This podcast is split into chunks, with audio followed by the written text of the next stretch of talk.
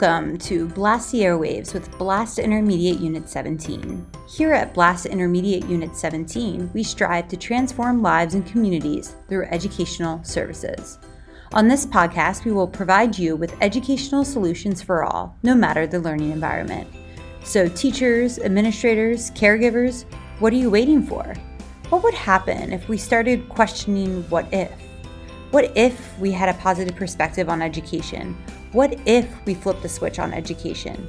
What if we were the solution?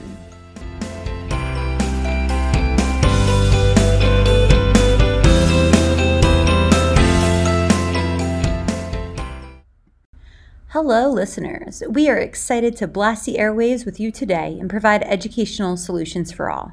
My name is Rebecca Gibney, and I am the Curriculum and Online Learning Specialist here at Blast Intermediate Unit 17. I am thrilled to welcome you to episode 4 of Blast the Airwaves. During this episode, we will discuss one of the toughest parts of education, especially for me compassion fatigue. We have spent our first episodes discussing self care, but now, how do we find that balance between work and life so that we can avoid compassion fatigue? Why don't we start blasting the airwaves to find out? In education, there is data and there is curriculum. There are students and there is content. Yet there is so much more. To educators, behind that data point is a student, and behind that specific curriculum, there is an even richer content. Behind every student, there is a story, and our content goes deeper than what is written on those pages. No, our content is written by life. Today's episode is a tough topic to discuss for me because, quite frankly, educator friends, I do not have the answer. Compassion fatigue, defined by Douglas, Frey, and Hattie as the combination of physical, emotional, and spiritual depletion associated with the work we do with others. In other words, the high cost for caring. And boy, do we care. As educators, we care. We care way more than ever imagined. These students, your students, they're like your kids, right? In fact, when I first started teaching, my friends would always catch me referring to my kids, and they always would ask, Becky, when did you have kids?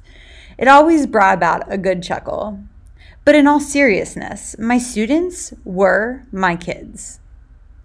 So, sure, we care about the grades and we care about the rules, but we care about the grades because we care about our kids' futures. We care about the rules because we care about their safety and well being. We simply care. And sometimes way more than we should, or not. As an educator, there is where I fight the inner battle. Where do I draw the line? Can you draw the line? Are you a bad educator if you aren't as compassionate as your team teacher or the teacher down the hall? My answer to all these questions? Absolutely not. I believe that everyone has their own way of reaching their students and their own ways of showing they care. Some find a better balance than others, but the missing piece is raising self awareness of compassion fatigue. That point when you take on the stressors and trauma of your students as your own when you're constantly thinking and wondering about their safety, if they ate dinner that night, if they had a warm place to sleep that night. All of those ifs that you just cannot control, but you wish you could. Instead of compassion satisfaction, compassion fatigue takes over. You wish you could carry their baggage for them, right? I know I'm not alone in this struggle of balance. There are thousands of educators out there in the Commonwealth. It does not matter if they are current students or their former students. Once you're student, always your student. I had a colleague once tell me she completely lost it on Sunday morning. She left work Friday feeling broken as she watched one of her mentees, a student, walk out of her classroom door because she knew my colleague knew that no matter how many life talks she offered, it was going in one ear and out the other. Once a mind is made up, it is made up. My colleague felt hopeless. She spent Saturday night restless and mentally exhausted until Sunday morning hit, and she crumbled. She cried out tears of worry, tears of fear, tears of exhaustion to her friends. My colleague had nothing more left to offer. She had hit her point, and compassion fatigue overwhelmed her. My colleague learned the hard way, and luckily, she had that support system, her accountability partner there to pick her up. But my question is how do we as educators not let it get that far? Because, in my honest opinion, compassion fatigue is a cause of burnout. I know that I have personally experienced this. I have given so much of myself that I forgot to give to myself, and I was left exhausted. So, how do we become aware of compassion fatigue in our colleagues and ourselves? Douglas, Frey, and Hattie include some signs of compassion fatigue, such as emotional outbursts, signs of apathy, the impulse to rescue anyone in need, hypervigilance, and so on. Plus, they also include a nice self assessment tool from the American Academy of Family Physicians that they've adapted from, for educators. I recommend checking out this resource in our show notes. But step one let's recognize these warning signs before it's too late. Then Let's rally around one another. It's not a crime to care, and we are not alone. We are educators. We often, like I said, care too much. Rely on your accountability partner to tell you when to let go. It is okay to let it go, to unpack the baggage. Lastly, let's focus on what we can control. I recently shared the sphere of influence with my instructional coaches, and wow, it was an eye opener for myself too. Write down everything you are carrying, not literally carrying, carrying, but carrying in your heart. Write it down. Your baggage, your student's baggage, your child's baggage, your significant other's baggage, your friend's baggage. Write it all down. Then put it up against the sphere of influence. What is in your control? What is in your influence?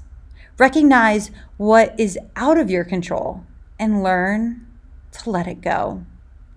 Because, like Elena Aguilar questions in her book Onward, what matters most? Where do you want to spend or need to spend your energy? Again, I must confess, I do not have the answers. I am stuck right with you in this balancing act myself. But I know I can count on some of these strategies to fight compassion fatigue. I used to think I could save the world. Who knows? Maybe I can. Maybe you can. But I am learning that I can settle for just saving someone's world, someone's day. I'm okay with that. I cannot do it all, neither can you. A warm cup of coffee, a note of thanks, a simple smile. Sometimes that is all that is needed.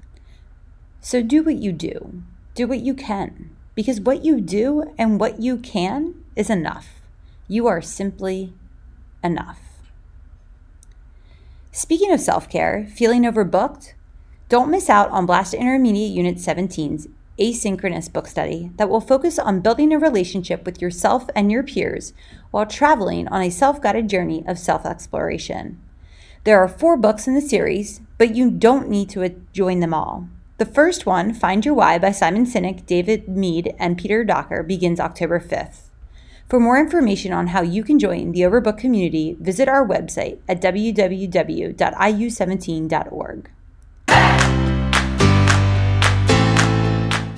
We would like to thank you for blasting the airwaves with us today. If you like the show, please subscribe or leave a review. If you want to know more, check out www.iu17.org for further resources and show notes. As always, we want to thank you for what you do every single day. Remember, keep shining. We'll be back next episode to provide you another educational solution for all as we continue to transform lives and communities through educational services.